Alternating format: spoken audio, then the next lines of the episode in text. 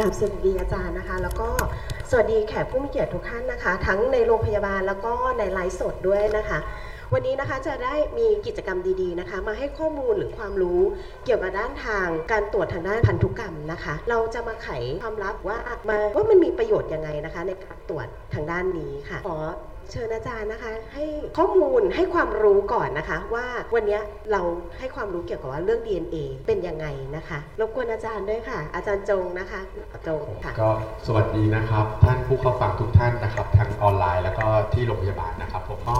เราคุยกันถึงเรื่อง DNA ในยก่อนอื่นเรามาอธิบายก่อนว่า DNA มันคืออะไรแล้วมันเอามาใช้ประโยชน์ยังไงเนี่ยแบบพอเราพูดถึง DNA เนี่ยที่เราผ่านผ่านตามมาเนี่ยตามสื่อเนี่ยก็จะเป็นตรวจแบบ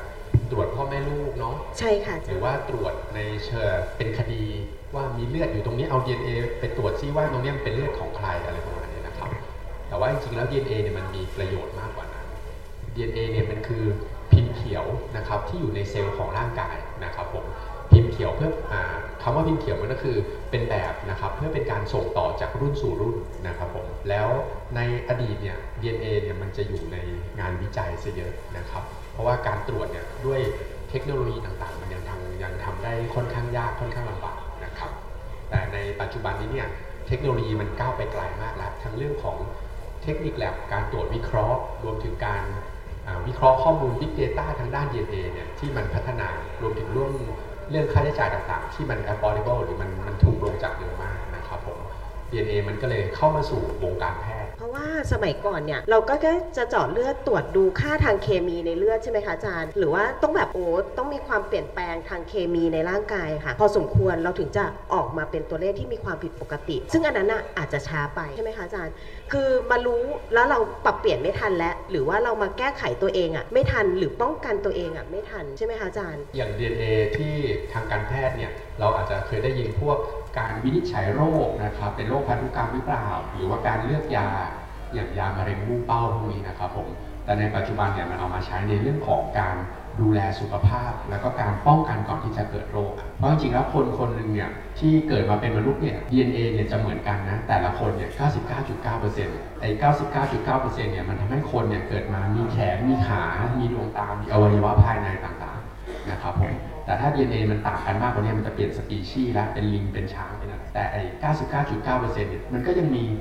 0.1%ที่มีความยูนิคทำให้คน2คนเนี่ยสีผิวไม่เหมือนกัน สีผมไม่เหมือนกัน ลักษณะภายนอกไม่เหมือนกันนะครับ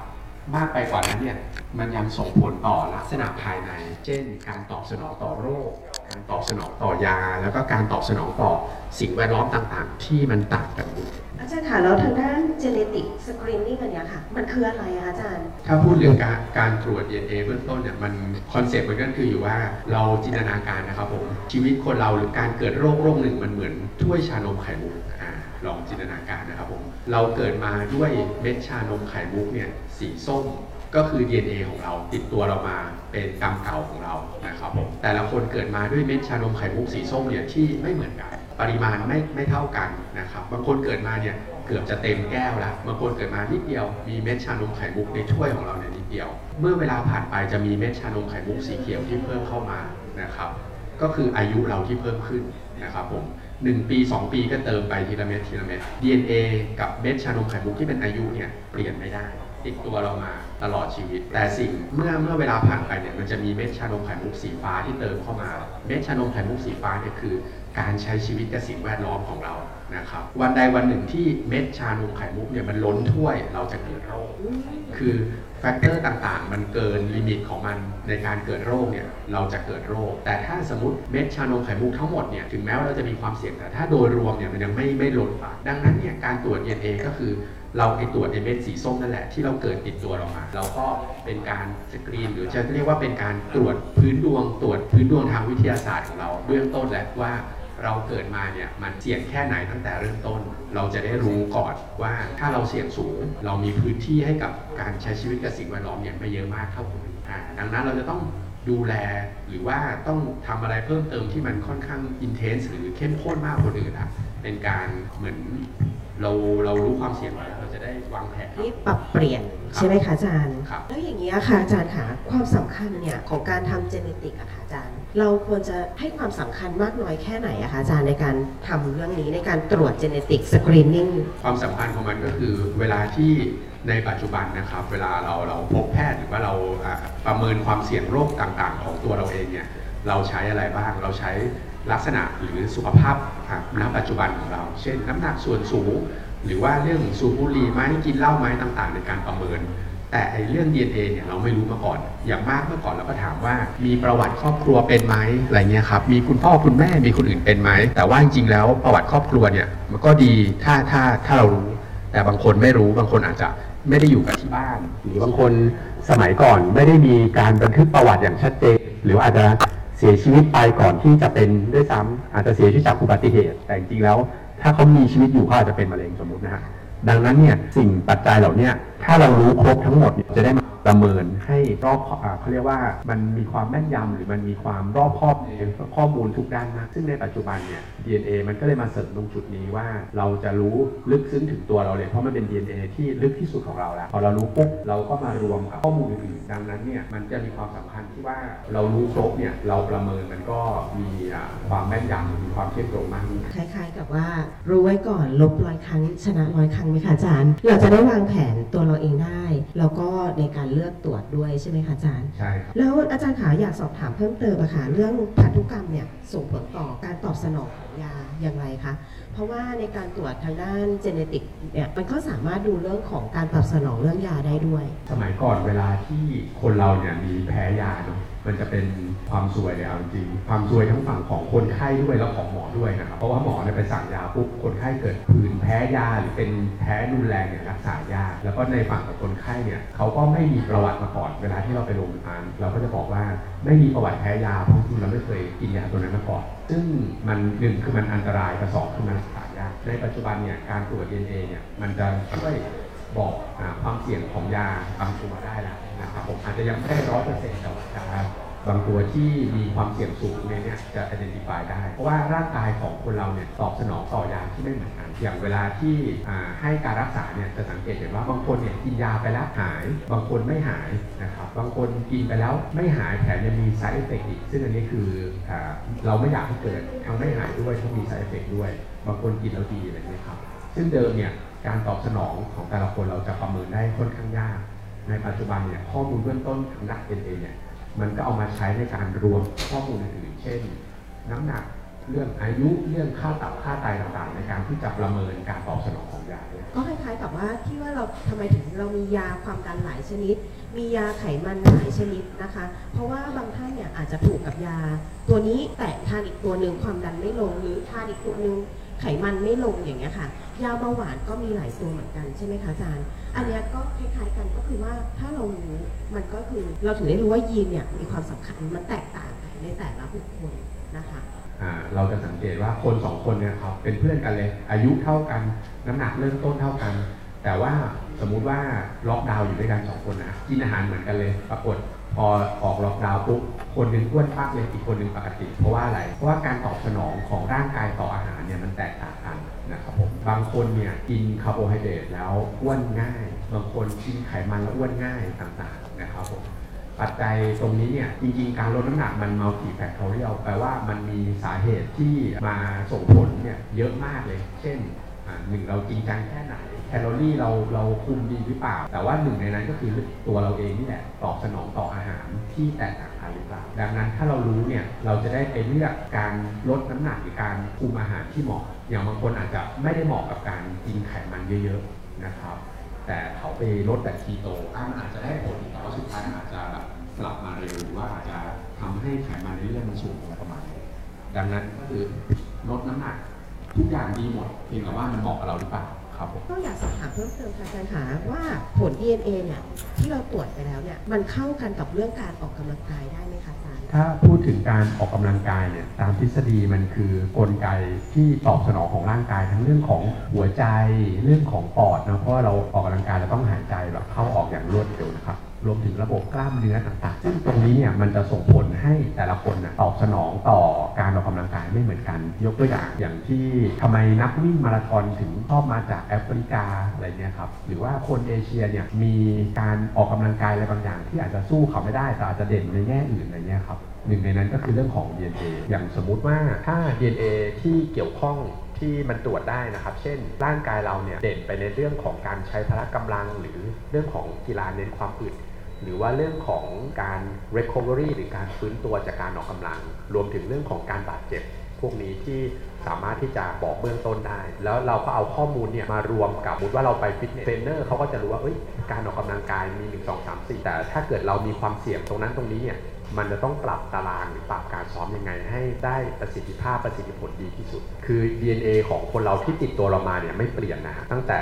ตั้งแต่เกิดจนถึงตายนะครับมันโอกาสเปลี่ยนน้อยมากอายกตัวอย่างเช่นเราไปเจอระเบิดปรมาณูอะไรเนี่ยแต่ว่าจริงๆอันนั้นเอ็กเซปนะครับสิ่งที่เปลี่ยนก็คือว่าเทคนิคการตรวจ สมมุติว่าถ้าถ้าวันนี้เราตรวจแบบละเอียดสุดๆไปแล้วเราอาจจะใช้ครั้งเดียวได้จนตลอดไปเลยนะครับเพราะ DNA ของเราไม่เปลี่ยน นะครับแต่ว่าในอนาคตสมมติถ้ามันมีเทคโนโลยีที่เหมือนเราถ่ายรูปสมัยก่อนนะครับรูปถ่ายมันก็ไม่ไม่ high resolution เนอะเมื่อเวลาผ่านไปเนี่ยมันก็มีเทคนิคที่ high resolution เหมือนกับความละเอียดของพิกเซลของรูปที่มันละเอียดขึ้นอะอย่างเนี้ยเราอาจจะตรวจซ้ำได้ แต่ในทางทฤษฎีเนี่ยจริงๆแล้วคุ้มมากเพราะว่าตรวจครั้งเดียวมันใช้ได้ตลอดชีวิตครับผมแล้วก็การวิเคราะห์เนี่ยถ้าในอนาคตเนี่ยมันมีข้อมูลใหม่ ๆ เพราะว่าเรื่องของ DNA หรือเรื่องของการศึกษาพันธุกรรมเนี่ย มันมันมีความก้าวหน้าตลอด ปัจจุบันอาจจะเจอสมมุติว่าโรคนี้เจอ 20 ยีน ในอนาคตมันอาจจะเจอเพิ่มเป็น 30 ยีนอะไรเงี้ยครับดังนั้นมันก็วิเคราะห์ใหม่ได้ ถ้าเกิดว่าข้อมูลที่เราเคยตรวจเนี่ยมันครอบคลุมนะครับผมสมัยนี้เจาะเลือดครั้งเดียวเลยเจาะเลือดไปบ้องหรือมากสุดก็ 2 บ้องเนี่ยบบ้องนี่คือ3 cc นะไม่ไม่ไม่ได้ใหญ่มากนะฮะสกัดหา DNA แล้วก็เอามาเข้าแลบแล้วก็ใช้เวลาคือสมัยก่อนอะหลายเดือนเป็นปีเลย สมัยนี้ก็เดือน 2 เดือนได้ผลละ แล้วก็อย่างที่ที่คุณที่บอกครับว่าราคามันจับต้องได้ด้วยเทคโนโลยีที่มันก้าวไปข้างหน้า รวมถึงการวิเคราะห์ข้อมูลที่มันพัฒนาขึ้น ทุกอย่างมันก็เลยลงล็อกว่าเฮ้ยมันถึงพร้อมด้วยทุกๆอย่างนะครับ ขอบพระคุณอาจารย์นะคะ แล้วก็เรียนเชิญอาจารย์เลยค่ะ ขอเสียงปรบมือให้อาจารย์หน่อยค่ะสวัสดีอาจารย์นะคะวันนี้เรามาเริ่มต้นคำถามกันเลยดีกว่าค่ะ คำถามแรกที่เราอยากจะถามอาจารย์นะคะ คือโรคมะเร็งปากของลูกเนี่ยเกิดจากอะไรคะอาจารย์โอเคค่ะ ก็สำหรับเกี่ยวกับเรื่องของมะเร็งปากมดลูกเนาะเป็นการติดเชื้อ ซึ่งเชื้อเนี่ยเป็นเชื้อไวรัสที่เรียกว่า HPV หรือว่าที่เราเรียกง่ายๆก็เชื้อก่อมะเร็งปากมดลูกเนี่ยนะคะแล้วเชื้อ HPV เนี่ยสามารถเกิดหรือติดได้ยังไงคะอาจารย์ส่วนใหญ่เนี่ยเชื้อ HPV เนี่ยก็คือจะติดต่อทางเพศสัมพันธ์ ซึ่งเวลามีการติดเชื้อเข้ามาแล้วเนี่ย ร่างกายสามารถหายเองได้ ไม่ได้มีอาการอะไรก็ได้ แต่การที่ติดเชื้อ HPV เป็นระยะเวลานาน ร่างกายไม่สามารถขับเชื้อตรงนี้ออกไปได้เนี่ย อาจจะมีการพัฒนากลายเป็นมะเร็ง หรือว่าโรคอื่นๆได้ค่ะ จริงหรือไม่คะอาจารย์ที่เชื้อ HPV เนี่ยสามารถติดได้ทั้งผู้ชายแล้วก็ผู้หญิงนะคะอาจารย์ค่ะใช่ค่ะจริงก็คือเชื้อ HPV เนี่ยมีโอกาสติดได้ทั้งผู้ชายผู้หญิงเลย ซึ่งเวลาที่มีการติดเชื้อแล้วเนี่ยนอกจากเรื่องของโรคมะเร็งปากมดลูกแล้วเนี่ยยังมีโรคทางอื่น ๆ ได้ อย่างเช่นโรคหูดหงอนไก่นะคะแล้วก็ถ้าเกิดว่าเป็นผู้ชายเนี่ยอาจจะเป็นโรคเกี่ยวกับเรื่องของมะเร็งทางทวารหนักได้ หรือมะเร็งที่เกี่ยวกับเรื่องของอวัยวะเพศชายได้ หรือจะติดเป็นลักษณะของหูดหงอนไก่เหมือนกันก็ได้ค่ะ แล้วการป้องกันเชื้อ HPV เนี่ยอาจารย์คะ มีวิธีอย่างไรบ้างคะอาจารย์จริงๆ เรื่องของการป้องกันเนี่ยเรื่องของ HPV หรือการเป็นมะเร็งปากมดลูกเนี่ยก็หลักๆเนี่ยก็คือจะมีเรื่องของการฉีดวัคซีน HPV นะคะแล้วก็อีกอย่างหนึ่งก็คือจะเป็นเรื่องของการตรวจคัดกรองมะเร็งปากมดลูก เพื่อช่วยลดโอกาสเรื่องของการเป็น หรือว่าถ้าเกิดว่าพบในระยะแรก ๆ จะได้มีการรักษาได้เบื้องต้นได้เลยค่ะยิ่งเจอไวยิ่งรักษาได้ไวนะอาจารย์ใช่ค่ะ การฉีดวัคซีน HPV เนี่ยอาจารย์อาจารย์จะแนะนำสำหรับใครบ้างคะอาจารย์ จริงๆเนี่ยก็คือตัววัคซีนเนี่ยสามารถฉีดได้หมดเลยทั้งผู้ชาย แล้วก็ผู้หญิง โดยที่ตั้งแต่ประมาณสัก 5-6 ปีที่แล้วที่รัฐบาลเริ่มรณรงค์เรื่องของการฉีดวัคซีน ตั้งแต่เด็กป .5 หรือว่าแค่อายุแค่ 9 ขวบ แค่นั้นเขาก็แนะนำเรื่องของการฉีดวัคซีนแล้ว โดยที่ถ้าอายุน้อยๆ เราจะฉีดวัคซีนแค่ 2 เข็มอะมันก็จะประหยัดกว่า แล้วก็ออกฤทธิ์ได้ดี ส่วนถ้าเกิดว่าอายุเยอะขึ้นสักเกิน 15 ปีขึ้นไป ไม่เกินอายุเกิน 45เนี่ยก็คือจะฉีด 3 เข็มอ่าก็คือจะฉีดวัคซีนเนี่ยเยอะกว่า ค่ะ แต่ว่าก็คือสามารถฉีดได้ โดยที่เขาจะแนะนำว่าประสิทธิภาพเนี่ยของวัคซีนเนี่ยมันจะดีมากที่สุดเนี่ยกรณีที่เราฉีดก่อนที่เราจะเริ่มมีเพศสัมพันธ์ หรือว่าก่อนจะมีการติดเชื้อ HPV ซึ่งถ้าเกิดว่ากรณีถ้าเป็นแนะนำเนี่ยก็คือฉีดทุกคนนั่นแหละได้หมดเลย แต่ยกเว้นว่ากรณีหญิงตั้งครรภ์เนี่ยอาจจะรอหลังคลอดบุตรก่อน หรือว่าช่วงที่สามารถให้ให้นมบุตรเนี่ยสามารถฉีดวัคซีนได้ ถ้ากรณีมีเพศสัมพันธ์เนี่ยก็ฉีดได้ เพราะว่ากรณีที่เราเคยติดเชื้อ HPV อย่างที่บอกไปตอนแรกก็คือว่าร่างกายเนี่ยมันสามารถกำจัดเชื้อเนี่ยออกไปได้ ไม่ได้มีอาการอะไร บางคนบางคนเนี่ยอาจจะเคยติดกันมาแล้ว แล้วก็หายแล้วโดยที่เราไม่ได้มีอาการอะไรก็ได้ค่ะ เพราะฉะนั้นเนี่ยเรื่องของถ้าเคยติดแล้วหรือว่าบางคนเนี่ยมีการติดเชื้อแล้วมีการพัฒนากลายเป็นโรคต่างๆ อย่างเช่นเรื่องของหูดหงอนไก่หรืออะไรเงี้ยค่ะ จริงๆการที่เรารักษาเสร็จแล้วเนี่ย การที่เรามาฉีดวัคซีนตัว HPV เนี่ยก็จะช่วยป้องกันเกี่ยวกับเรื่องของสายพันธุ์อื่น ๆ ที่กรณีอาจจะพัฒนากลายเป็นมะเร็งปากมดลูกหรือว่าโรคอื่น ๆ ของผู้ชายทั้งผู้หญิงได้หมดเลยค่ะจริงๆ ก็ผู้หญิงหลาย ๆ คนเนาะไม่ค่อยจะกล้าตรวจเท่าไหร่เนื่องจากว่าอาย แต่เดี๋ยวนี้เรื่องของการตรวจคัดกรองเนี่ยมันมีเยอะมากแล้วก็หลายวิธีมาก ถ้าคนที่ไม่เคยตรวจเลยจริง ๆ หมออยากแนะนำ เนาะถ้าผู้หญิงเนี่ยอายุเกิน 25 ปีขึ้นไป อยากจะแนะนำเรื่องของการตรวจคัดกรองมะเร็งปากมดลูกกรณีที่เคยมีเพศสัมพันธ์แล้ว หรือว่ามีแฟนแล้วเนี่ยอายุ 25 ปี แต่ผู้หญิงถ้าโสดสนิทเลย 30 ปีขึ้นไป ก็อยากจะแนะนำเรื่องของการตรวจคัดกรองมะเร็งปากมดลูก แล้วก็เดี๋ยวนี้มันจะมีวิธีการตรวจใหม่ ๆ มากมายที่อาจจะไม่ได้ต้องขึ้นขายังอะอย่างเช่นเรื่องของการตรวจปัสสาวะดูเรื่องของเชื้อ HPV ในปัสสาวะก็ได้ หรือจะเป็นการตรวจคัดกรองมะเร็งปากมดลูกตรวจ HPV โดยที่เราตรวจเองที่บ้านก็ได้เหมือนกันสำหรับวันนี้นะคะได้รับความรู้กันเยอะมากเลย แล้วก็ต้องขอขอบคุณอาจารย์ปฏิตาวัชราปีชาสกุลด้วยนะคะ ขอบคุณมากๆค่ะอาจารย์ขอบคุณค่ะขอบคุณค่ะขอบคุณค่ะขอบคุณค่ะ